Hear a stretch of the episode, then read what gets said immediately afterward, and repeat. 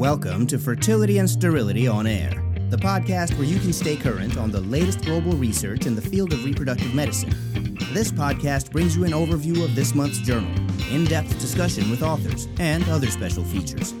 F&S On Air is brought to you by the Fertility and Sterility family of journals in conjunction with the American Society for Reproductive Medicine.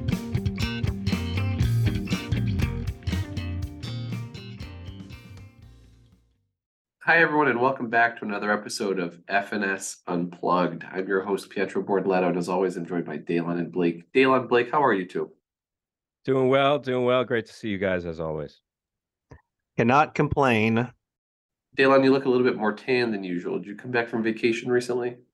I was up in the slopes, you know, not a lot of fertility up there. Too too tired, quite honestly, at the end of the day to get into it. Yeah, that's the same way I felt at the beach on my March vacation. It was lovely, but I'm happy to be back. We have good science to talk about. We're going to talk about kind of a non traditional topic first. F&S Reports is kind of the ground zero for cool articles, is how I like to consider within the family of journals. We get the unique case reports, we get the stuff that doesn't fit classically into the journal. And this is a cool one. How many of you guys are familiar with post mortem sperm retrieval? Right? That's kind of a Well, interesting concept. Have you ever been involved in a post-mortem sperm retrieval? no, I have not, and I don't plan to. But the only experience I have was a CREOG question as a resident. And to this day, I still don't know the answer to that question, but you're going to tell us, I have a feeling. Well, I'm going to try. Did you know that the first post-mortem sperm retrieval was described in the 80s? So people have been actually doing this for about four decades now. And we do it in events of unexpected death or when patient has expressed a desire to have children after death. And we've been doing it long enough that the ethics committee at the SRM actually has put together a committee opinion to talk about this specifically. And they say that we may consider this technique ethically justifiable under certain circumstances, including written consent from the deceased or a request by the surviving spouse or partner. It's pretty controversial. Some people have very strong feelings about retrieving gametes from men and women after they've died, unless they've specifically said that they want this done. But there's kind of several limitations to actually be able to do this. You can't do this on everyone. Several factors here. One is the time between death and the collection, underlying comorbidities or subfertility in the person you're collecting sperm from, then storage conditions of the sperm. So the first point about time between death and collection, the medical literature has a couple of case reports, and typically they talk about extracting viable sperm between 24 to 36 hours after death. Which, if you think about it, you find out someone dies, you got to get a whole lot of stuff rolling from a consult perspective, ethics, IRB, getting the actual people to do the sperm retrieval. That's a really short window of time to be able to do this. Well, this is a really unique case report that maybe challenges that conception that we only have 24 to 36 hours to do it. We maybe we have a couple days? Question mark. So this is a cool case report from the University of Miami, great andrology group down there. of A 44-year-old man who has a history of recreational marijuana use, occasional alcohol consumption, and he was brought into the local ED in cardiac arrest. He had been reporting lightheadedness, nausea, vomiting about 30 minutes before, and then just kind of just felt unwell. He had no real medical history that we knew of, no history of subfertility, um, had been using condoms inconsistently, but hadn't gotten anyone pregnant recently. He showed up to the ED. He had to get defibrillated, intubated, kind of got the full court press in terms of coding, but was unfortunately pronounced dead about 35 minutes after the onset of his cardiac arrest. Now, there apparently was a program in place where the this group of researchers would be notified from the medical examiner's office that there were patients were male between 15 and 60 who were experienced sudden death without comorbidities, without prior hospitalization. And these were men that they had an opportunity to contact their next of kin to see if they could consent them for a post-mortem sperm retrieval. So they got in contact with this person's wife and were able to get consent from her. And what they did is they went and removed the patient's testicle and biopsied the testicle at 13 hours post-mortem. Collected four samples, placed them into a vial containing sperm wash, and then put the testicle on ice and refrigerated it and left it ex vivo out of the body. Now, the testicle biopsy was conducted every 24 hours following the first biopsy to determine if there were viable spermatozoa, and then the biopsies were analyzed until no spermatozoa were visible. Now, you're wondering, what's the viability of sperm at that 13 hour mark? Well, about 60% of the sperm that they saw in that first biopsy result were viable at 13 hours. Once you got out to the next day, 34 hours, that number dropped to 57%. By 58 hours, it was 47%. 82 hours, 34%. And you guessed it, 106 hours, you were still finding viable sperm, which is just an incredible number, and really why this is a unique case report in that maybe you have more than 24 to 36 hours to find sperm if this is something that's meaningfully important for this couple uh, to be able to reproduce post-mortem. Blake, Daylon, let me ask you, at face value, retrieving sperm at someone who's been deceased for 106 hours, yeah, you can do it. That's kind of cool and you find viable sperm, but reproductive potential, DNA fragmentation of the sperm it, these are kind of big unanswered questions. What do you think, Blake and, and? Yeah, I mean, a lot of things going through my mind with regard to this. Uh, uh, very interesting that this can be done, but yeah, I mean, you you bring up a very good point when the body is not doing anything for several hours or days at least, and we're concerned about is there a slight fluctuation in temperature change with a varicocele that might lead to DNA fragmentation? I can't even help but think that this sperm is just not going to be good quality, but uh, I don't know. I mean, prospectively looking at how uh, the sperm fertilizes and embryo development. That would be very interesting to me. Or maybe we could just do a stat DNA fragmentation test on the sperm as well. I, I don't know. That is very interesting, but I can't help but think that the sperm is probably not going to be very good at that point. Have not had any blood supply to the testicles for a few days. I don't know. Just my thought. Well, it's a temperature change in the different direction, right? We worry about the varicocele raising temperature. They did say they were keeping it at 45 degrees. So I think they were regulating, but I, like Blake, agree that the competency of this sperm is in question. And also, I think in terms of like clinical practicality, it should be noted, as you did, uh, but emphasize that the testicle was taken out 13 hours and then it was out of the body. So we're not talking about really uh, extraction of, uh, of, sperm from a corpse. We're talking about extraction of, of, of, sperm from a testicle, which I don't know if that's clinical. And, and that gets to my real question here for you guys in terms of clinical practice. Like, what is the threshold for you guys personally uh, of consent? So, what's the threshold? Are you comfortable with that next of kin level of consent? I've been involved in one case of a perimortem sperm extraction consent. And in that case, ultimately they decided not to do it. I asked the, the folks that I was doing the counseling with, in your experience over the, the last couple of decades, how often does this happen? It's a one in every blue moon kind of consult. And invariably, they ultimately decide not to do it because there's some hurdles here. There's like the legal hurdle, there's the ethical hurdle, there's the moral hurdle of do you want to actually reproduce with this sperm after the fact? So I think these are really rare things. These are not things that I think REIs are dealing with on a routine basis at all. But interestingly, if you look at the literature, there's actually more than one way to extract sperm post-mortem electroejaculation, there's um, testicular sperm aspiration, testicular biopsy. In this case, they did a epididymomyomectomy where they actually just remove a chunk of the epididymis and the testicular tissue. So they had a lot of tissue to work with. You know, the literature is littered with case reports, and I think this is a nice benchmark. You can extract sperm this far out, and it's at least viable. So we'll see what the literature looks like next. There are people trying to do this uh, at further and further time points from um, passing away and are they actually looking at the reproductive potential of these sperm that they're retrieving? I think that would be the next big question I have. Can we do it? Yes. Does it work? Question mark. Yeah, and that's the big question, right? If, are these sperm going to work? Are they going to fertilize? And good segue to my story, though. It's also about sperm. You guys, of course, uh, know the numbers, and we've all heard them. Roughly 15% of couples dealing with infertility roughly half of those present with male factors, and things aren't looking up. Multiple studies and a lot of media coverage lately has pointed toward a pretty startling decline in sperm parameters in post industrialized nations. The question is why? The degree of decline over a relatively short period, I think, points toward environmental or lifestyle influences. And there's a consensus that increased oxidative stress and resultant production of reactive oxidative species um, that damaged spermatocyte DNA is a lo- likely culprit. But stress, quote unquote, stress is a bit of a catch all. There's inflammatory stress, like in the context of varicocele that you were alluding to there, Blake, infection, inflammation, higher testicular temperature, even as uh, Pietro, you were alluding to, all of which result in reduced sperm quality.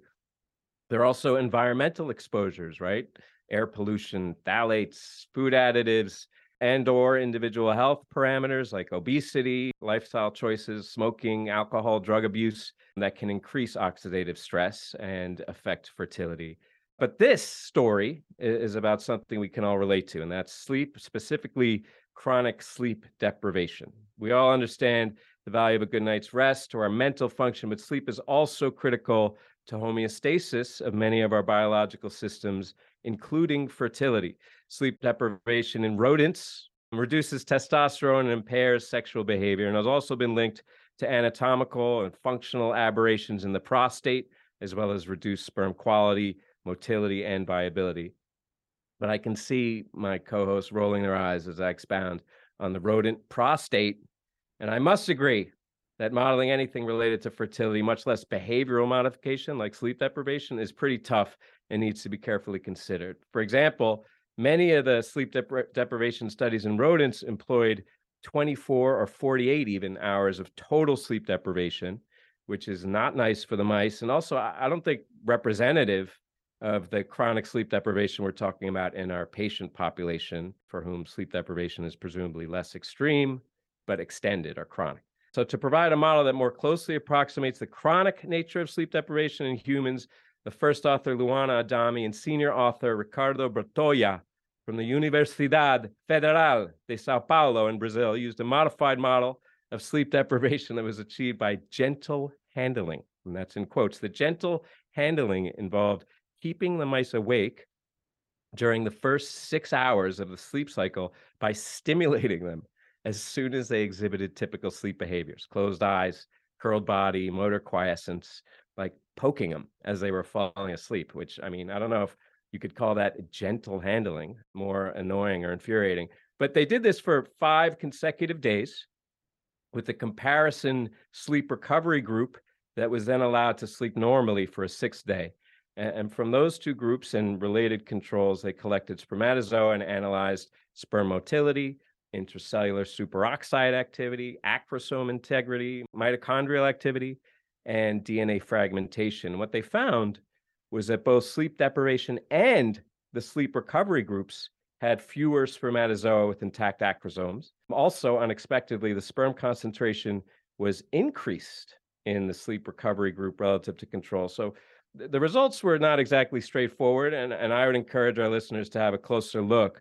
But uh, the bottom line seems to me this model of sleep deprivation results in sperm anomalies that are not rescued by sleep recovery over 24 hours. So that was one of the major conclusions of the authors is that the sleep deprivation it's not good and uh, having 24 hours of recovery is not enough to to rescue it.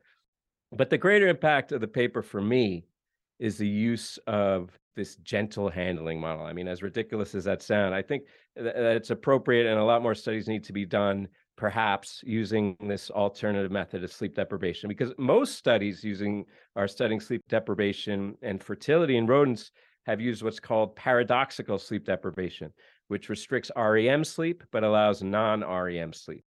Total sleep deprivation applied in a manner that models the chronic nature of reduced sleep quality that I think we as humans experience may have a better chance of elucidating mechanisms that underlie poor sperm quality. But I mean, look, there's a lot of things regarding stress and oxidative stress that are affecting fertility. I think this is a drop in the bucket compared to a lot of maybe anatomical or or other physiological, pathophysiological mechanisms, but no less important, I think, because it's something that we all struggle with uh, and an important insight into mechanisms, perhaps, of the negative influence on fertility. What do you guys think?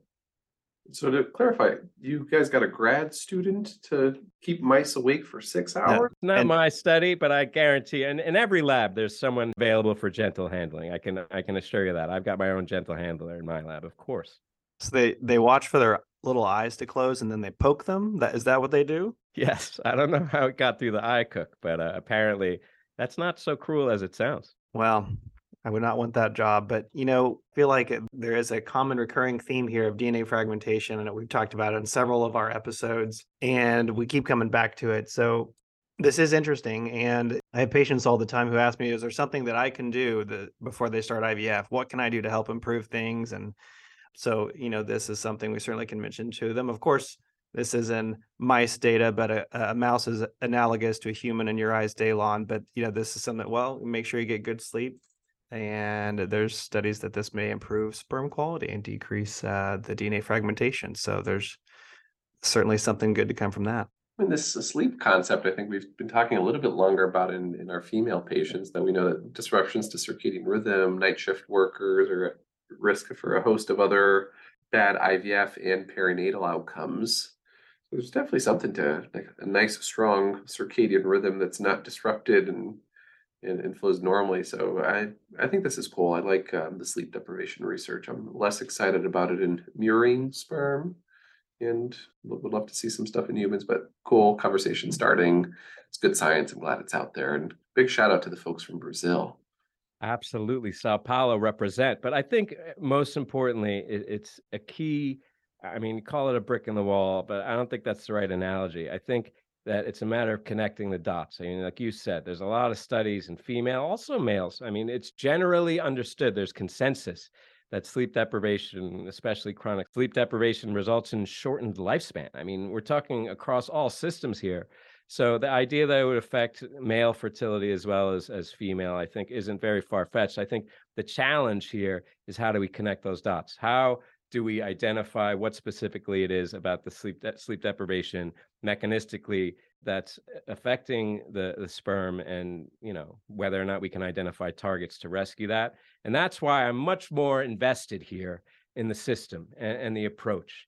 Perfect model for sleep deprivation that's a correlate to human doesn't exist in mice of course but it's an experimental system that's accessible and may start us along that path. But as i said i think the idea and the approach uh, of tackling this in men and sperm, I think is important. And I, I nod here to the group in Sao Paulo. Well, speaking of another brick in the wall, Blake, why don't you give us some education on how adenomyosis impacts endometrial receptivity? Oh, thank you for that nice little segue there. So, my paper today is completely and entirely different from the prior studies. So, the title of my article I'll be reviewing is How Does Adenomyosis Impact Endometrial Receptivity? An updated systematic review of clinical and molecular insights first author Takehiro Hiraoka at the Uni- University of Tokyo. Adenomyosis is characterized by the presence of ectopic endometrium like epithelial glands and stroma within the myometrium. We all probably have a handful of patients who have had this in the past, and it is quite a debilitating disease in which they have very, very painful periods, oftentimes heavy as well. And this is quite difficult to treat for not only pain management, heavy bleeding, but also infertility. Morbidity of adenomyosis ranges anywhere from about 8 to 24% in women undergoing assisted reproductive technology, which is certainly something that is not negligible in its prevalence. Alterations in the junctional zone, so which is close to where the embryo implantation takes place, uh, may be a causal relationship, and this uh, the relationship could exist between adenomyosis and infertility. The authors discuss several mechanisms that exist, which would include local inflammation, abnormal uterotubal sperm transport, and impaired endometrial receptivity, which have been shown to decrease implantation rates and clinical pregnancy rates based on prior studies. However, the symptoms of adenomyosis are quite heterogeneous. The extent of the lesions may vary, and the diagnostic criteria are somewhat inconsistent. And so, therefore, it's been quite challenging to quantify the effect of adenomyosis on infertility. So, that's essentially what the author sought to do. So, they wanted to review the effects of adenomyosis on endometrial receptivity as it pertains to infertility. They did a literature review and ultimately included 123 articles based on the relevance to the topic at hand. And so, when going over the findings, I'm just going to kind of categorize the different topics as they pertain to adenomyosis with infertility. So, they first looked at clinical pregnancy rates. So, the data is mixed with regards to this. And they discussed that, contrary to long Lupron protocols, in which we have a suppressive or downregulatory effect, the GnRH agonist flare or the antagonist protocols do not necessarily obtain the beneficial effect of downregulation of estrogen. Because of this, there's a failure to reduce uterine volume in patients with adenomyosis, and the authors suspect that this may not ameliorate the defects in endometrial function, which we'll get into in just a moment. There's additional evidence that strengthens this hypothesis from prior studies that show an association, however, not statistically significant, but an association with GnRH agonist before frozen embryo transfer cycles. And this may increase pregnancy rates by decreasing the estrogen environment before embryo transfer. Now, I know if Micah Hill were listening to this, he'd want me to make sure that I clarify that when studies say words like there's an association or a trend or it shows a slight difference, but are not statistically significant, then we pretty much shouldn't even be including that at all. So there's no association if there's not a statistical significance. So we're not trying to inflate the findings here when in fact there's not a statistical significance. So I wanted to make sure and mention that because Mike, I'm sure you're probably going to hunt me down if I didn't say that. However, there was one small study that the authors had mentioned that utilized levonorgestrel IUD prior to frozen embryo transfer, and this did have a statistically significant improvement in live birth rates before embryo transfer, or if utilizing this approach before embryo transfer. And so all of this taken together, the author suggests that pre-treatment with a GnRH agonist or levonorgestrel IUD may be beneficial prior to frozen embryo transfer in women with adenomyosis. So then the authors discuss severity of adenomyosis. Now, there have been a lot of recent advancements in imaging, such as MRI, transvaginal ultrasound, and have enabled a non invasive assessment of the severity of adenomyosis. Now, historically, adenomyosis has been diagnosed via pathology, has been the gold standard. But as again, as imaging advances and becomes better and better over time, there are several things that we can put together collectively and are highly suggestive of the presence of adenomyosis. And so there is a morphological uterus sonographic assessment consensus. And in the presence of multiple characteristics within that, they uh, lead to the diagnosis of adenomyosis. And so the more risk factors you have, such as asymmetrical myometrial thickening, myometrial cyst, hyperechoic islands, fan-shaped shadowing, irregular junctional zone, just to name a few, the presence of more and more of those characteristics therefore alludes to a higher severity of adenomyosis. And therefore, the more severe, these authors show that there is an association with decreased clinical pregnancy rates. And then the last big chunk of this paper, they talk about impaired decidualization of the endometrial stromal cells. Now, normally the window of implantation comes about, uh, progesterone leads to the cessation of epithelial proliferation. And then the proliferation slash decidualization of the stroma is antagonized, or the effects of 17 beta estradiol is antagonized, that effect on the endometrium. And so at that point, progesterone takes over and has an effect on the endometrium. The window of implantation is apparently altered by aberrant cellular signaling in patients with adenomyosis. They look at and describe several different molecular signals, such as HOXA10 expression, which is very important for endometrial receptivity. And in adenomyosis, there's a defective decidualization with HOXA10 altered expression. And they also discuss insufficient expression of adhesion molecules during the window of implantation, such as integrin, beta 3, osteopontin, and selectins. And there's also an increased amount of pro inflammatory cytokines, such as interleukins. And then lastly, they discuss about there is a molecule that is also important for progesterone receptivity called KRAS. And there were studies that showed that there was alterations in this progesterone receptor from defective KRAS signaling. So then the next have a very nice table. We always talk about how we love tables on here and add it to Daylon's clinical repertoire so he can be a clinician one day with us. But there is a very nice summarization of a lot of the different molecules that they discuss on table one. And then they have a really nice drawing on figure two that shows a very nice, well put together figure. So I encourage our readers to go back and look at that. And so, in conclusion, the authors discuss how uterine adenomyosis reduces endometrial receptivity via several mechanisms, as I just summarized. In addition, data suggests that the etiologic mechanism of adenomyosis is responsible for impaired endometrial receptivity. And then they discuss that treatment with a gonadotropin releasing hormone agonist before frozen thawed embryo transfer may ameliorate the defective uterine environment and restore receptivity.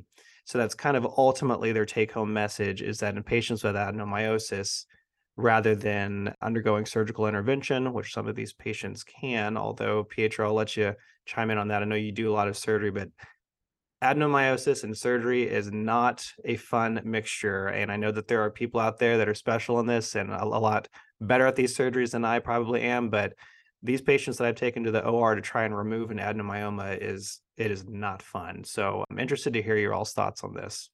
I've said it for a long time. I think the uterus and uterine factor infertility is our last big frontier.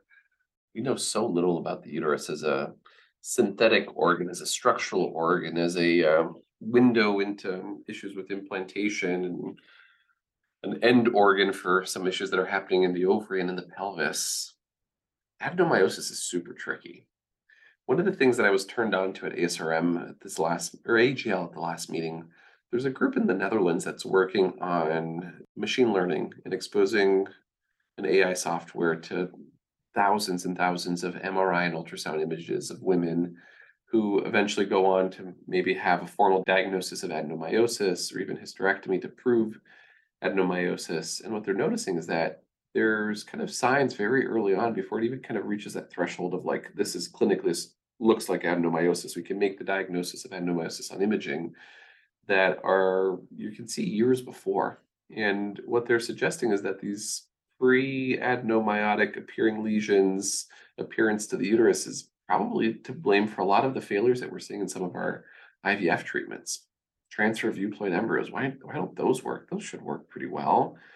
Maybe there's some adenomyosis there that's just not kind of crossing the threshold of clinically meaningful, but there's maybe some advanced imaging tools to be able to kind of highlight that.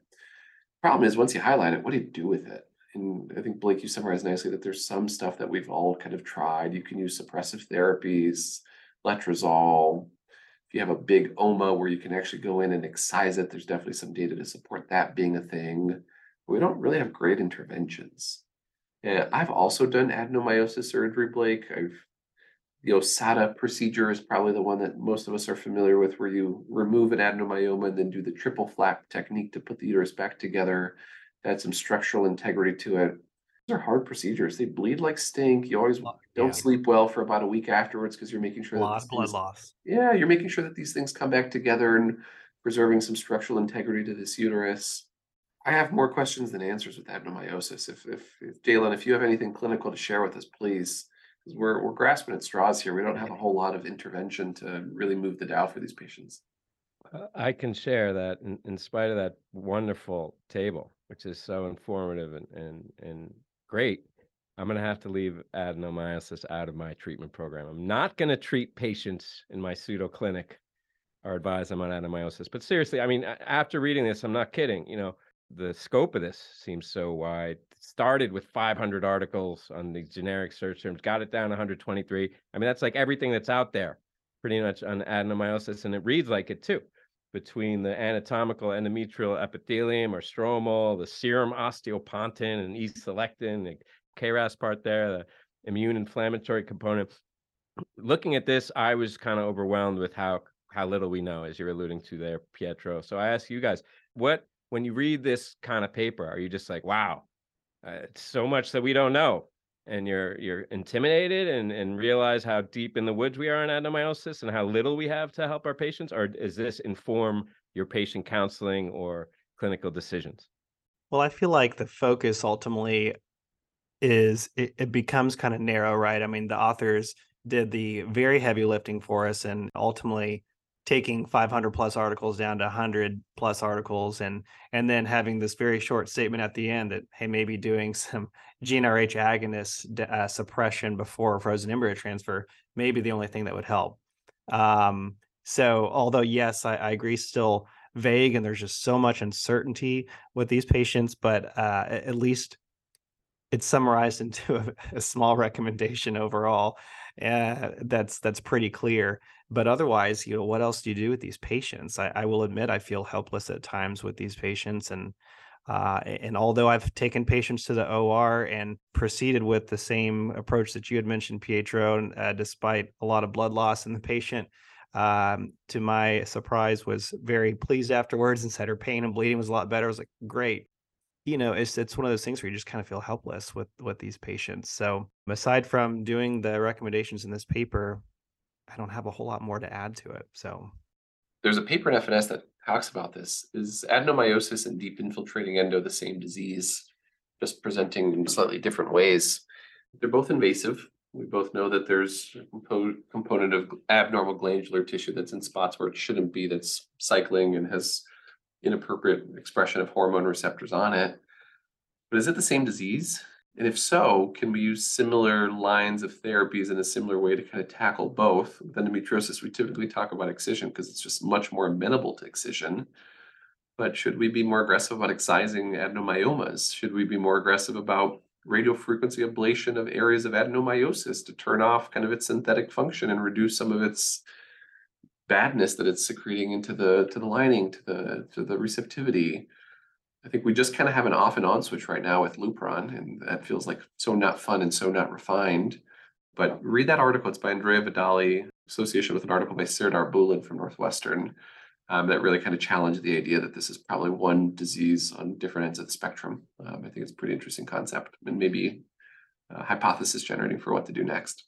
Yeah, very interesting points for sure. Well, guys, that's all the time we have for today. We've covered a lot of ground. We started about how to extract sperm from a testicle out to 106 hours. We talked about keeping mice awake for six hours with gentle handling and then ended up with, I think, more questions than answers with regard to adenomyosis and how to best manage it.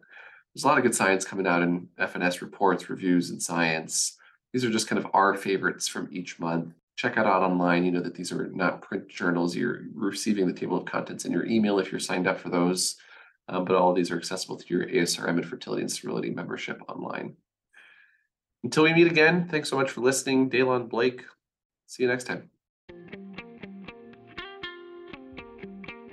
This concludes our episode of Fertility and Sterility on Air, brought to you by Fertility and Sterility in conjunction with the American Society for Reproductive Medicine. This episode was produced by Dr. Michael Simoni and Dr. Molly Kornfield. This podcast was developed by Fertility and Sterility and the American Society for Reproductive Medicine as an educational resource and service to its members and other practicing clinicians. While the podcast reflects the views of the authors and the hosts, it is not intended to be the only approved standard of practice or to direct an exclusive course of treatment. The opinions expressed are those of the discussants and do not reflect fertility and sterility or the American Society for Reproductive Medicine.